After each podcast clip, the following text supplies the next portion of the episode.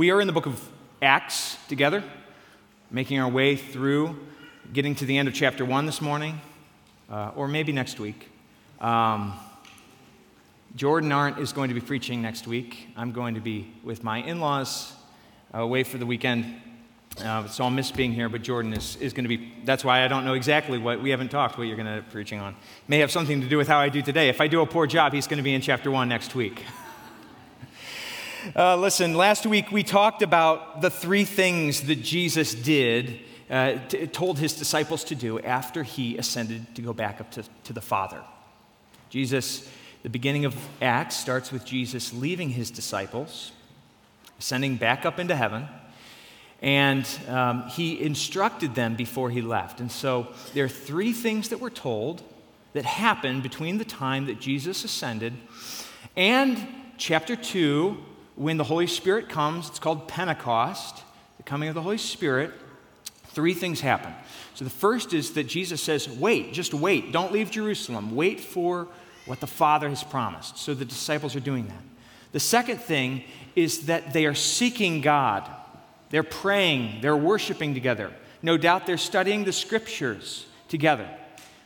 They're waiting in Jerusalem, seeking God, and then the last thing I touched on last week is I said they did what they could.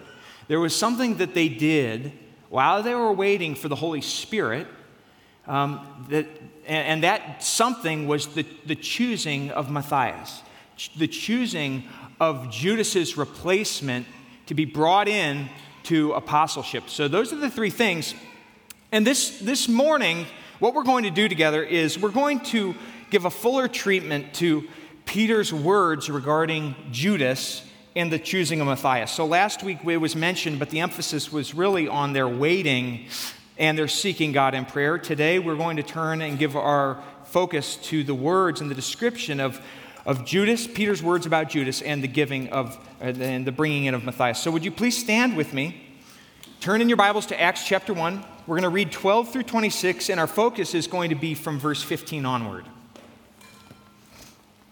This is God's word. Then they returned to Jerusalem, the disciples.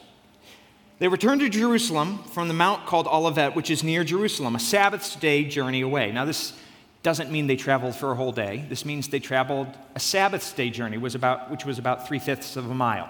There were rules about how far you could walk on the Sabbath day, and so they're not that far away from Jerusalem. So they walk about three fifths of a mile from Mount Olivet back to Jerusalem. When they entered the city, they went up to the upper room where they were staying. That is, Peter and John and James and Andrew and Philip and Thomas and Bartholomew and Matthew and James, the son of Alphaeus, and Simon the Zealot and Judas, the son of James. These all, with one mind, were continually devoting themselves to prayer, along with the women and Mary, the mother of Jesus, and with his brothers. At this time, Peter stood up in the midst of the brethren a gathering of about 120 persons was there together. And he said, Brethren, the scripture had to be fulfilled, which the Holy Spirit foretold by the mouth of David concerning Judas, who became a guide to those who arrested Jesus. For he was counted among us and received his share in this ministry. Now, this man acquired a field with the price of his wickedness, and falling headlong, he burst open in the middle, and all of his intestines gushed out. And it became known to all who were living in Jerusalem, so that in their own language that field was called Hakeldama, that is, field of blood. For it is written in the book of the Psalms Let his homestead be made desolate, and let no one dwell in it, and let another man take his office. Therefore, it is necessary that of the men who have accompanied us all the time that Jesus, the Lord Jesus, went in and out among us, beginning with the baptism of John until the day that he was taken up from us. One of these must become a witness with us of his resurrection. So they put forward two men Joseph, called Barsabbas, who was also called Justus, and Matthias. And they prayed and said, You, Lord, who know the hearts of all men, show which one of these two you have chosen to occupy this ministry and apostleship from which Judas turned aside to go to his own place. And they drew lots for them, and the lot fell to Matthias, and he was added to the eleven apostles. The word of the Lord. Thanks be to God. Amen. Raise your hands and pray with me. Lord, as you showed the disciples on that day your will through the casting of a lot, we pray that now, by the illumination of your Holy Spirit, you would show us your will with regard to our lives through the preaching of your word. Father, I pray that my lips would be faithful and that the things that I am unclear on, you would remove any ambiguity on in our hearts and minds. Father, I pray that you would allow all of our hearts to seek you with truth, with honesty, that it would be a true desire to know you better in each one of us right now this morning. Father, we thank you for the word and the way it nourishes us, and now let us be fed. In Jesus' name, amen. Would you please be seated?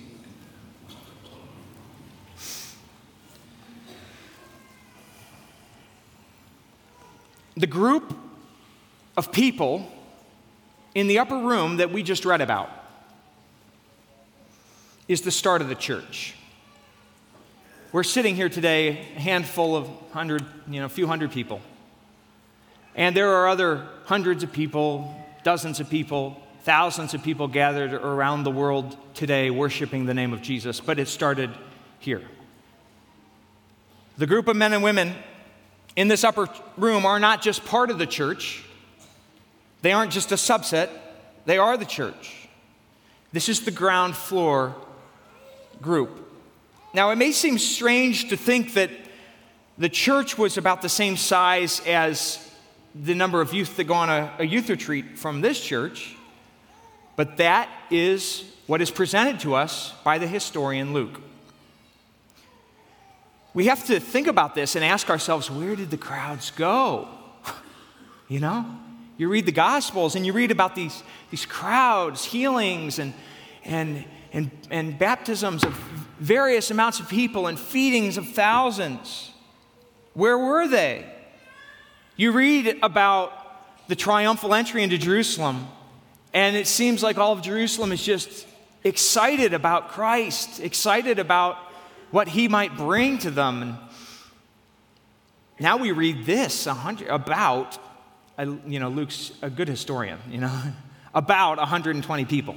It's clear he wants to be precise, right? About 120 people, that's it. What happened to all those people shouting Hosanna? It's a beautiful time of year, and um, I've already mentioned that I love looking at the leaves as they change, as do many of us. And a few weeks ago, I was walking at um, Farnsworth Park. And I noticed that it was about the time of year when all the leaves started to change, you know? And as I walked along the path, I was enjoying the trees up against the, the path, and I, and I noticed the colors. And it was striking to me. Two days later, I was there again. But this time I wasn't alone on the path like I was the first time. Guess what was with me? well, lots of leaves, and a woman in a little golf cart with the most ginormous blower mounted to the back end of this thing. And she's driving at like 6:30 in the morning or maybe 7 o'clock on this path, blowing all the leaves off the path. Now, why do I share that? Well, I share it because uh, it, it struck me that the people in Jesus' life, the people that surrounded him, are very much like the leaves. The leaves were just starting to reach peak color. But then they were blown by the cold wind of the fall and they have fallen to the ground and died. And that picture came to my mind as I think about the people that followed Jesus, the people that shouted, Hosanna.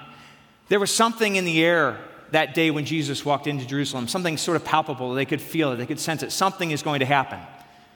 And they were really behind whatever it was, they wanted to be a part of it. Their color was turning. Things looked good. Things looked attractive. It looks like it's going in a good direction.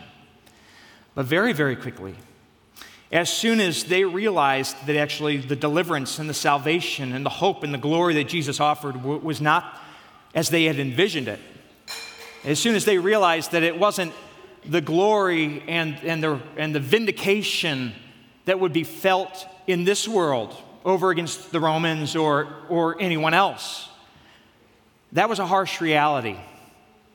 That knocked them, that blew them. And just as they were starting to turn and things were starting to look quite wonderful in Jesus' ministry, all those people fell to the ground and died. Their faith withered. It wasn't in Christ, it was in something that they hoped that He would provide for them. And so here we are in Acts chapter 1, the start of the church. Jesus is just gone. And there is a room in Jerusalem that is filled with 120 people. And that is the church. The yield at one time looked promising, but the chaff was separated from the wheat, and this is what remained. This is the church 120 people. It's the beginning of Christ's church. It was small. And I, I, I point that out because uh, there is something that we should notice about this group. Though the church is small at this point, there is something that we need to notice, and that is that the work of the church, we're going to start here, the work of the church is messy. Now, when I got up here, I thanked you all for helping clean up. And if you think to last evening, you can understand that this building was messy, right? Hay everywhere, sand everywhere, candy everywhere. But that's not what I'm talking about when I say that the church, the work of the church is messy. The passage that we just read about together, is about replacement. Peter's address is about replacing Judas with another man. It is about the light being taken from one, the lamp being really snuffed out on one, and the light being given to another. It's about the talent that was given to the one being taken back and given to the other.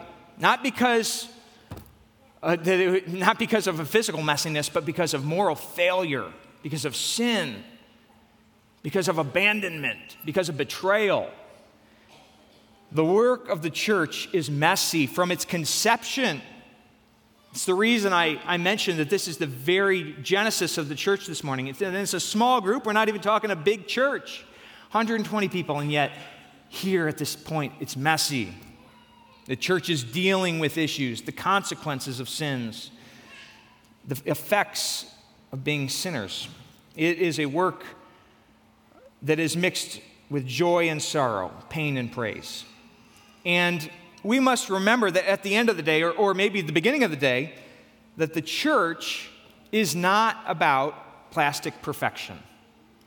It didn't start this way, it does not continue this way. The church is not about men and women that have everything together, that doesn't have any issues or baggage. The church is messy, it's real.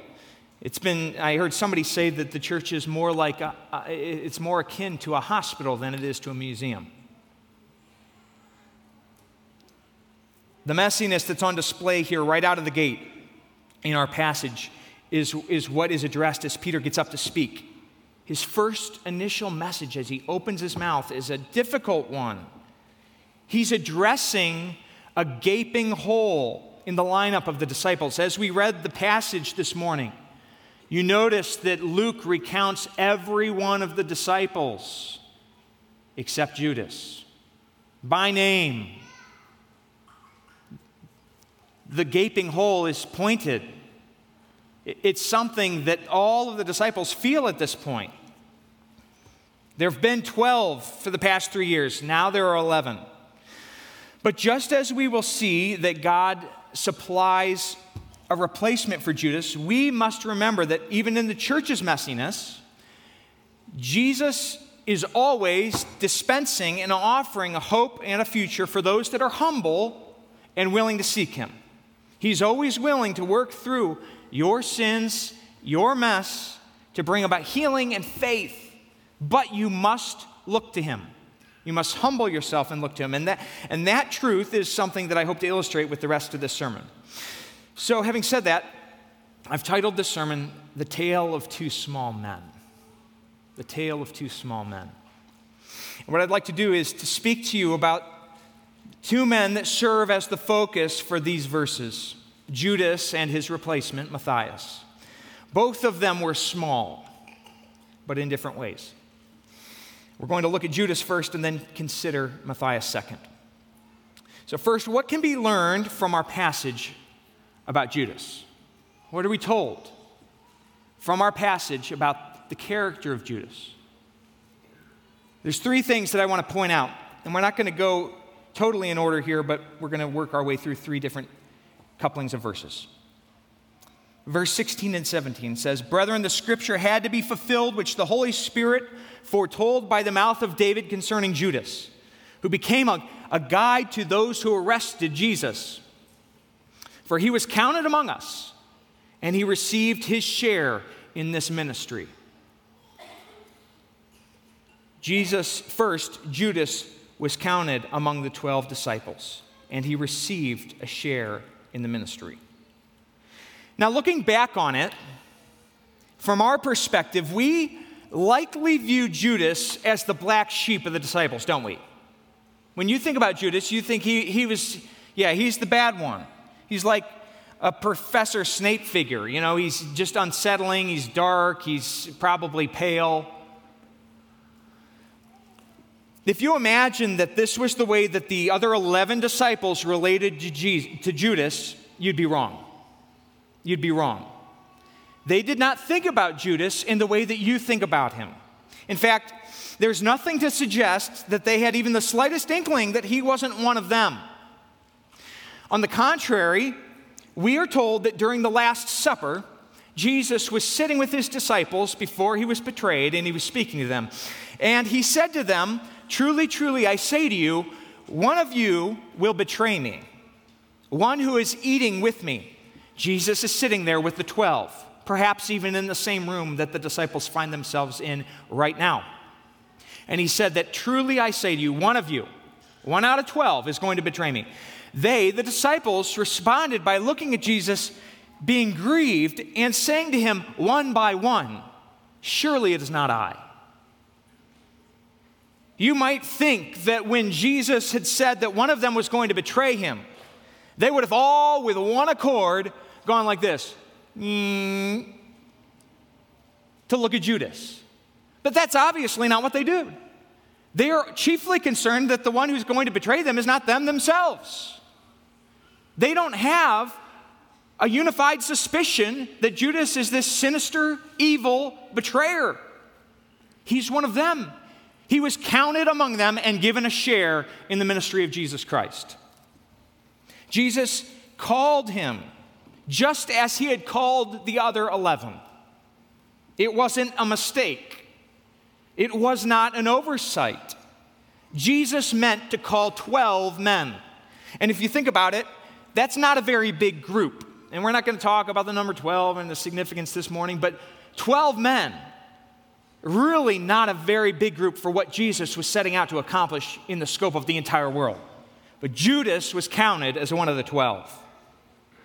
I had a friend in high school, and we ended up both going to Bowling Green together.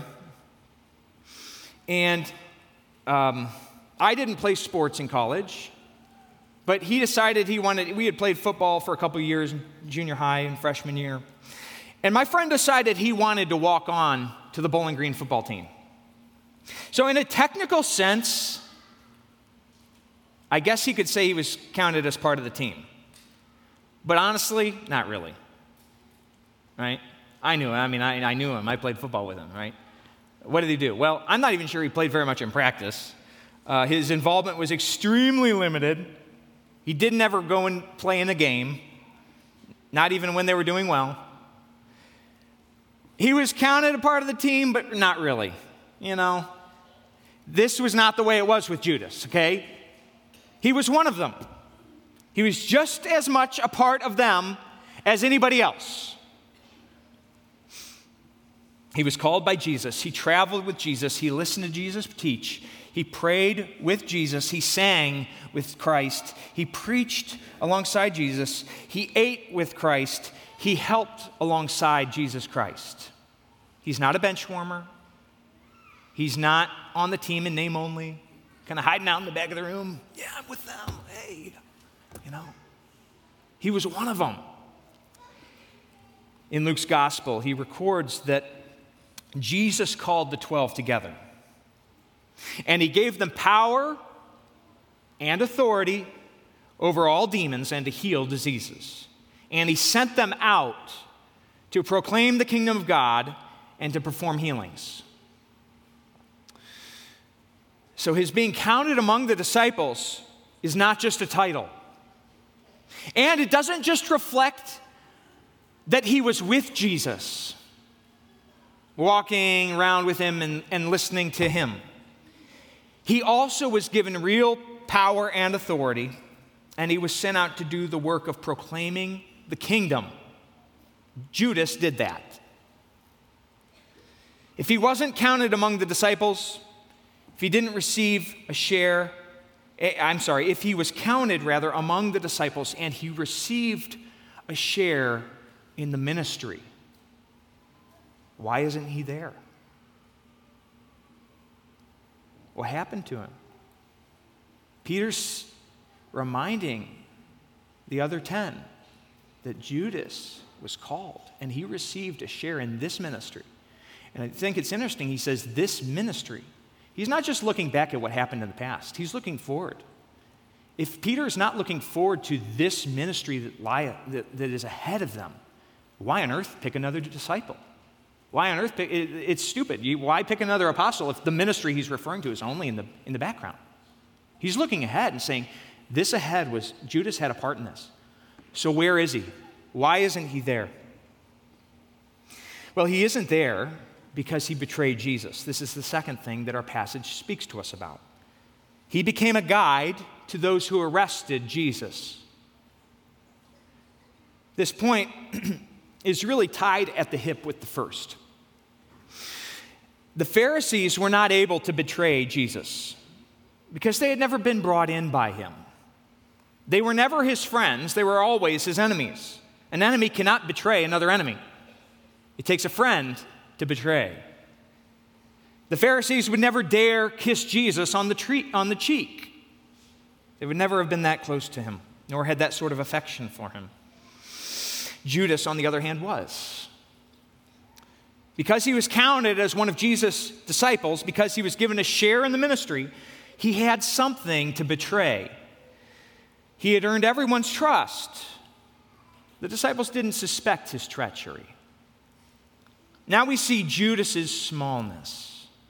Again, the tale of two small men. His smallness begins to emerge.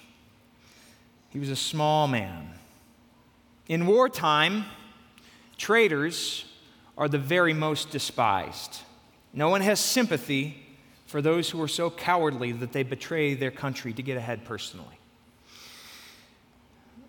I was thinking about this fact, and I think that this idea is uh, personified or, or characterized in Edmund in the Narnia story. Edmund is a traitor, and he's also pathetic and cowardly. That's his character. We're told in Matthew 26 that then one of the twelve, named Judas Iscariot, went to the chief priests. And he said, what are you willing to give me for me to betray him to you? So the Pharisees must have put up, you know, wanted posters all over Jerusalem. Reward. They hadn't gone knocking on Judas's door. He had sought them out. He had decided it sure would be nice to have a little extra money. This is consistent with his character. We're told elsewhere that he was a thief and a robber, and he would pilfer from, from the donations that were given to Jesus and to the twelve. And so he loves money. This love of money is unrepented of. And it leads him to be covetous and, and greedy. And he says, There's a profit to be made here. And so we're told he went to the Pharisees and said, How much are you willing to give me to betray Jesus to you? They weighed out 30 pieces of silver to him. And we're told from that time on, he began looking for a good opportunity to betray Jesus. Judas was a betrayer. This is the opportunism of a small man to betray a friend for 30 pieces of silver. Small, pathetic. Is it, it, it is the small man that looks out for his own self rather than for the needs of others around him, that places his own desires above the good of those around him. A short time later, Judas is going to find his opportunity to betray Jesus into the hands of the religious leaders. And he tells them that he is going to identify Jesus, so they know which one to grab, with a kiss, as I mentioned early, earlier. Is this not the epitome of a small man? Not even willing to acknowledge what you're doing in the moment, not even willing to be a man about it and just betray him openly, to walk up and give him a kiss, a sign of affection. Is this not pathetic and small? It's disgustingly small. I want to ask you a question, though. Was Judas' betrayal of Jesus his, his greatest sin?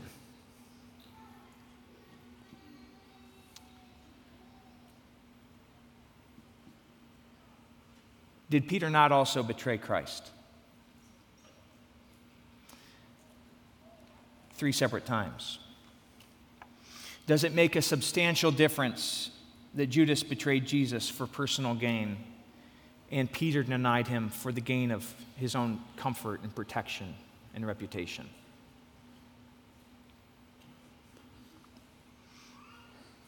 I don't think so. Think about those that were gathered in the room as Peter was speaking. They were all faithless, they had all failed Christ. None of them could claim that they had been pure in their devotion or unwavering in their commitment. They had all faltered and blundered badly.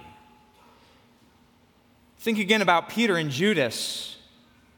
Both had forsaken Jesus, each in their own way. Now, Peter is the spokesman, he's the leader of the disciples, he's the rock that Jesus said he was going to build his church on. Judas is dead. How did that happen?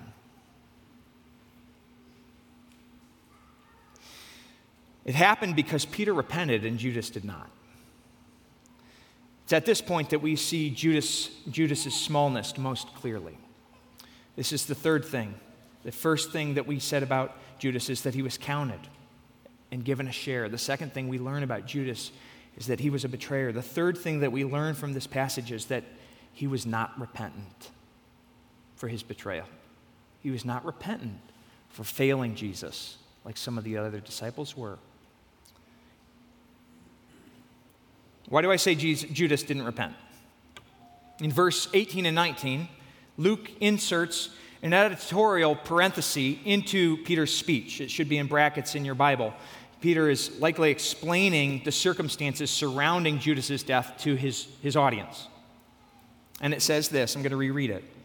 Now, this man, Judas, acquired a field with the price of his own wickedness. And falling headlong, he burst open in the middle, and all of his intestines gushed out. And it became known to all who were living in Jerusalem, so that in their own language, the field was called Hakeldama, the field of blood.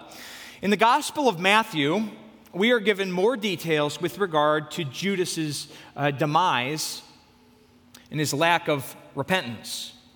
I'm reading from Matthew chapter 27, and it says this Now, when morning came, all the chief priests and all of the people conferred together against Jesus to put him to death. This is the night after G- Judas betrayed Jesus.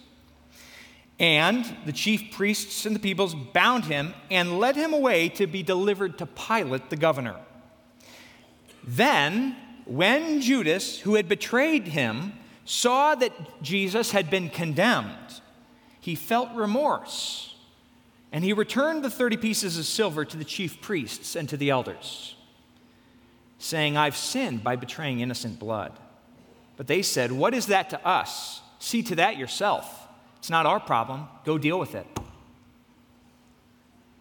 So he threw the pieces of silver into the temple sanctuary and departed, and he went away and hanged himself. The chief priests took the pieces of silver and said, It is not lawful to put them into the temple treasury, since it is the price of blood. They conferred together, and with the money, they bought a potter's field as a burial place for strangers, and for that reason, the field has been called a field of blood to this day. That's what Matthew tells us. Matthew and Luke are providing different details on an overlapping account. Uh, their, their accounts are from different angles, but they overlap. There may seem to you to be some discrepancies between the accounts, but there are none. There don't need to be. For instance, Luke says that Judas bought a field with his own money. Matthew says that the priests bought the field uh, on his behalf after he died. The money was still Judas's. They refused to take it back. They couldn't take it back. It was blood money. And so they, he went and hung himself, hanged himself, and, and they bought a field on his behalf. Both statements are true, both fit together. Look at the details, think about the details that these accounts provide for us. We see that Judas' demise was horrible and tragic.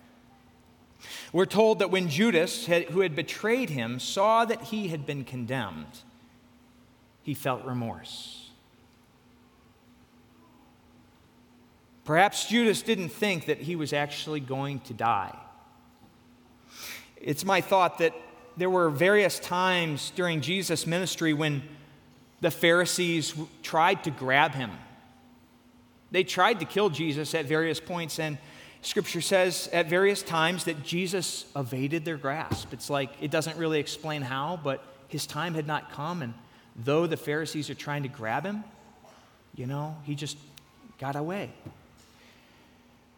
And eh, I don't know whether it's true, but it, it is my thought that in, in Judas's mind, I think he probably thought he would get away like he did at other times. And so he'd make some money, and the consequence wouldn't be that great. He'd lose a friendship, but nothing catastrophic would happen. He had always seemed to get away in the past. Couldn't he do it again? But when he saw that Jesus had been condemned, he felt remorse. Notice that we are not told that Judas repented. Remorse and repentance are very different landing strips for the sinner to land on. There are many who feel remorse what is remorse? Guilt, sorrow over their sin. But it is not a godly sorrow and it does not yield the fruit of right repentance in a life.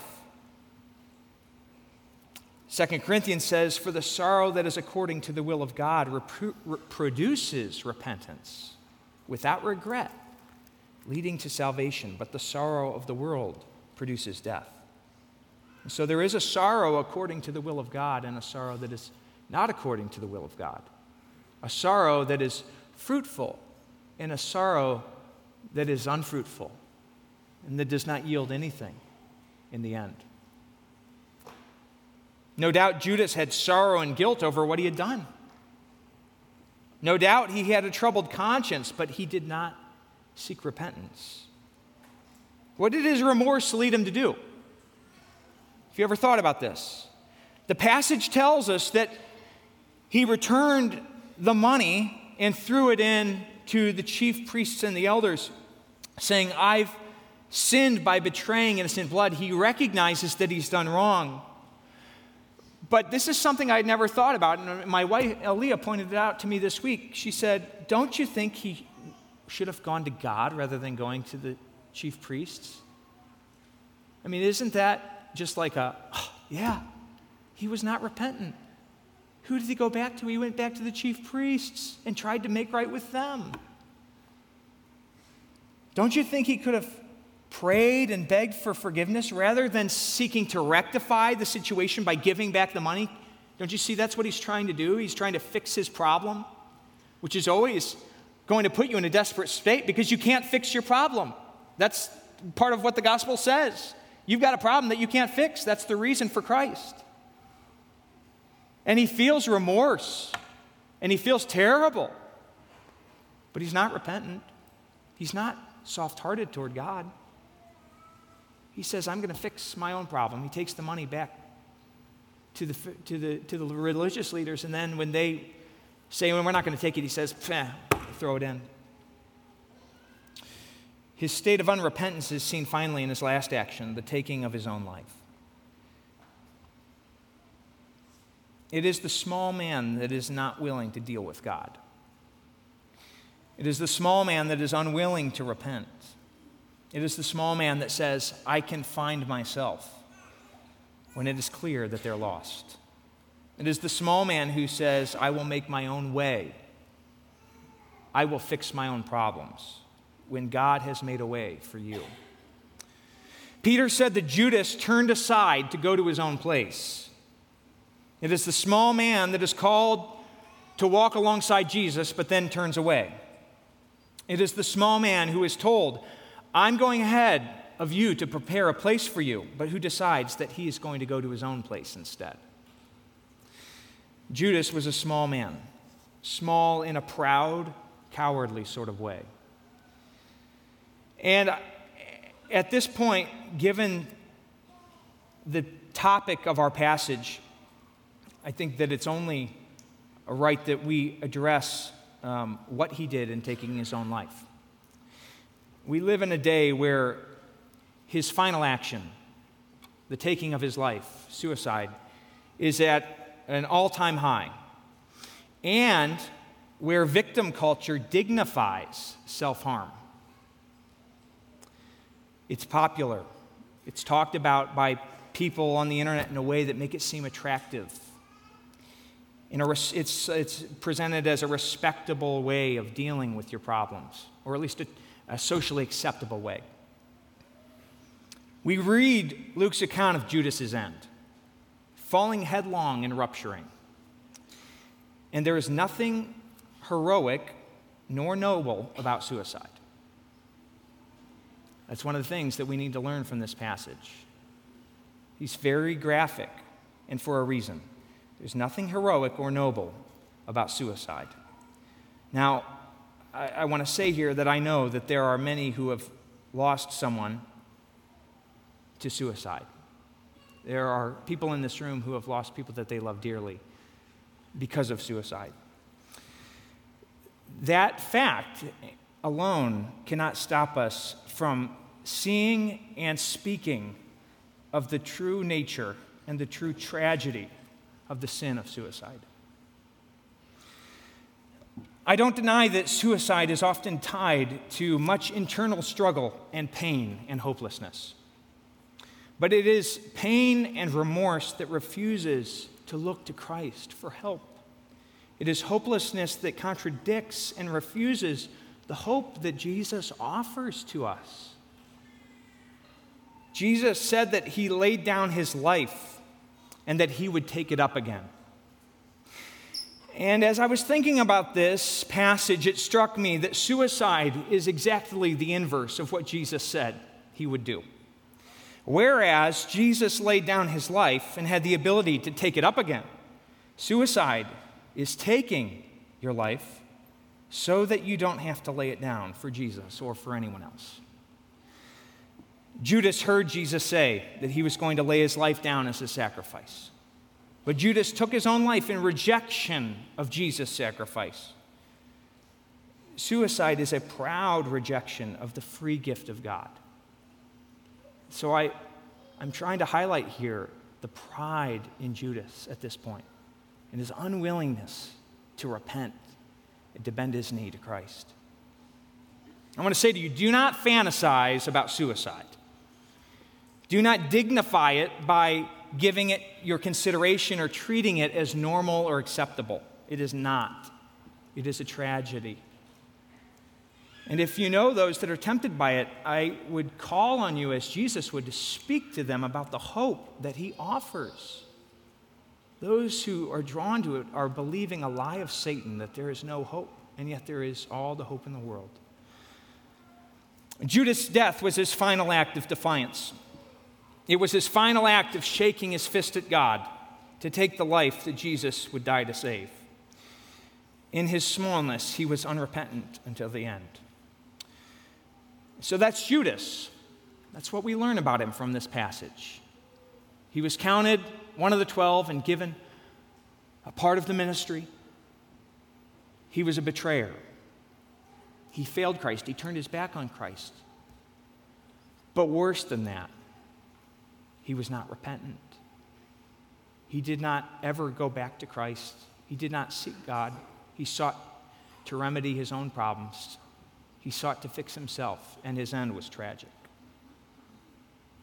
I said earlier that this sermon is titled The Tale of Two Small Men. And now that we've spent the majority of our time considering Judas's smallness, I'd like to briefly think about Matthias. What do we know about the man that Christ chose to be Judas's replacement? What do you know about him? Not much. In fact, his name only appears twice in the Bible, and those two times are in this very passage. So after he's chosen, we'll never hear about him again.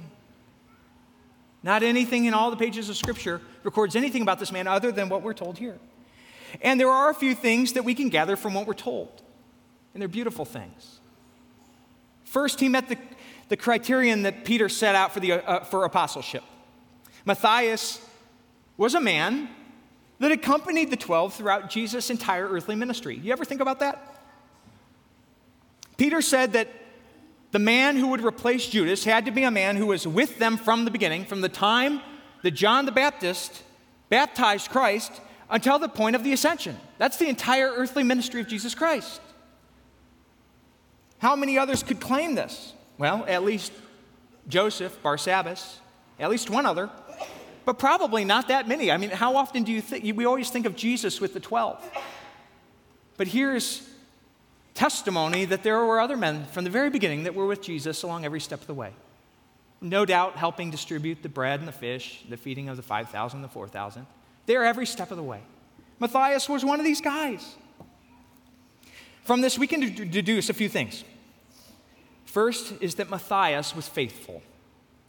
Three years of traveling with Jesus, ups and downs, popularity, hatred, you know, people listening, people raging at Christ. He's with them the whole time. The great majority left. We already talked about that at the beginning of our service. Many, many, many had fallen away. Only a small sliver of, of people still remained faithful to Jesus throughout all of his trials, through the unmet expectations that they might have had. He was faithful. Along with being faithful, here's something else we can deduce. Listen, he was content. Have you ever thought about being, there being other men alongside Jesus? other men that were faithful and qualified for the work of discipleship, but that weren't ever called. He obviously met the prerequisites. Peter said, You know the hearts of these men. Show us which one should assume Judas's seat. God knew his heart. His heart was good. He wasn't a disciple, but he was content. Remember that even the disciples argued who's the greatest? Who, which one of us is going to be, you know, the top dog? Jealousy and arguing, the disciples are regular men just like you, sinners. But this man, Matthias, he's content. He doesn't get angry that he doesn't get the recognition of the other disciples. He doesn't get angry that his name's only written twice in the Bible.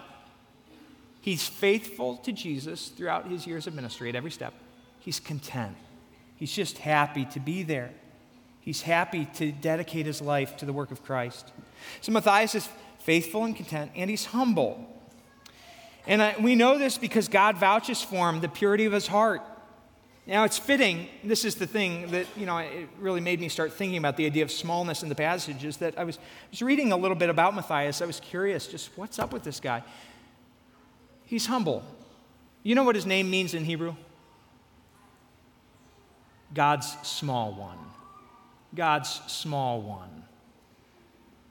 You see, he was small, but at the inverse of Judas. He was small in his own estimation. He was humble. He did not consider himself owed anything. He was not self seeking. He was happy to be small under the banner of his great Savior. How could he be anything else? And God exalted him. That's, that's what happens in the end of this chapter. God exalts him. So I want to ask you as we close together this morning what sort of small man are you? What sort of small woman are you? Both are found in the church Judas's and Matthias's. That's a word. Both are in the church. Both were with Jesus. Which are you? Their ends are very different. It is the man that is small in his own estimation, that is humble, that God will exalt. The Bible says that God opposes the proud, but gives grace to the humble. We're also told to humble ourselves under the mighty hand of God that he might exalt you. And that's what we see in the case of Matthias. But Judas was small as well, but in the self seeking, flattering, cowardly way. He was small in that he was puffed up with conceit and pride. So, though he was small, it was not a smallness that allowed him to humble himself under anything. He was not small enough to, to fit under God's mighty hand.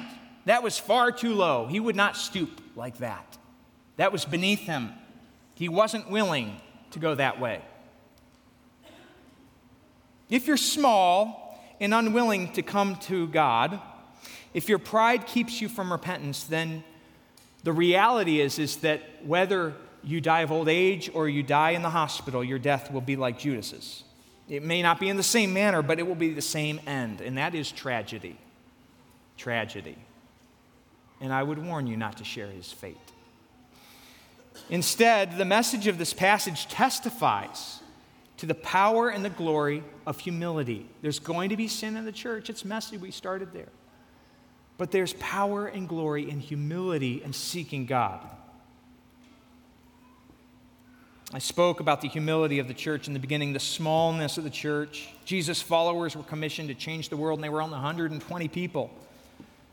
There was no glory to this group. There was nothing noteworthy uh, in an earthly sense about them. It was small, humble, meager, but that didn't matter.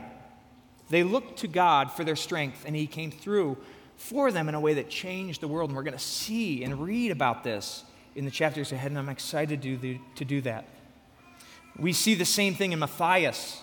He was God's small one, content and faithful, ready to serve and unentitled. And God chose him to occupy the apostolic seat. And so I leave you this morning with this question What small man will you emulate? What will characterize your life? What will characterize your death? Let's pray.